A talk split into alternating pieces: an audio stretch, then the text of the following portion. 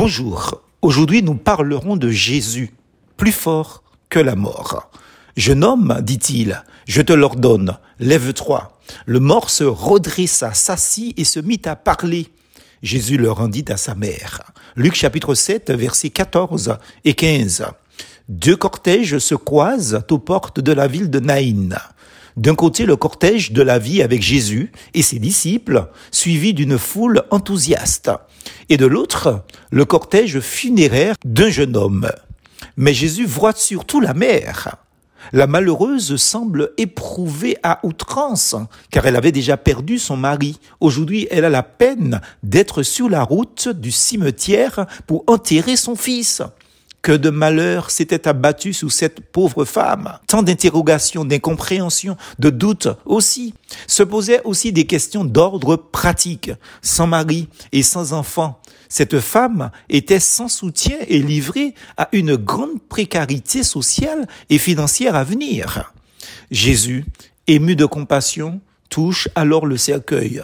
À l'époque, un tel geste est improbable car cela rend impur. Mais Jésus ne touche plus un mort, car en une phrase, ce jeune homme est vivant. En une phrase, c'est l'espoir d'une vie qui renaît. Jésus est bien plus fort que la mort. Dans bien des circonstances de la vie, on peut se dire que l'impasse est totale, qu'il n'y a plus rien. D'un mot, Jésus, lui, peut relever et changer la nuit en jour. Nombreux sont ceux qui n'ont pas d'espoir ni d'espérance. Si c'est votre cas, je vous invite à considérer qui est Jésus. Il veut vous apporter lumière et réconfort, joie et paix, et vous relever, car il vous aime absolument, tendrement et parfaitement.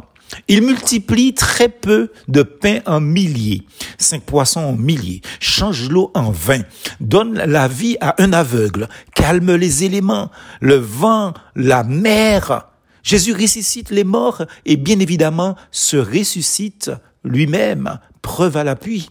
Après cela, il est apparu à plus de 500 frères et sœurs à la fois, dont la plupart sont encore vivants et dont quelques-uns sont morts, nous disait l'apôtre Paul dans 1 Corinthiens chapitre 15 au verset 6.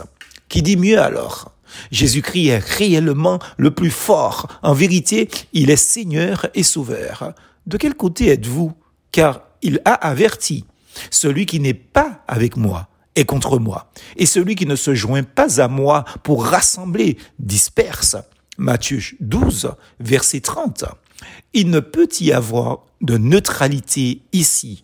Mieux vaut être du côté de Jésus, donc du plus fort, qu'être contre lui. Plus fausse en Jésus.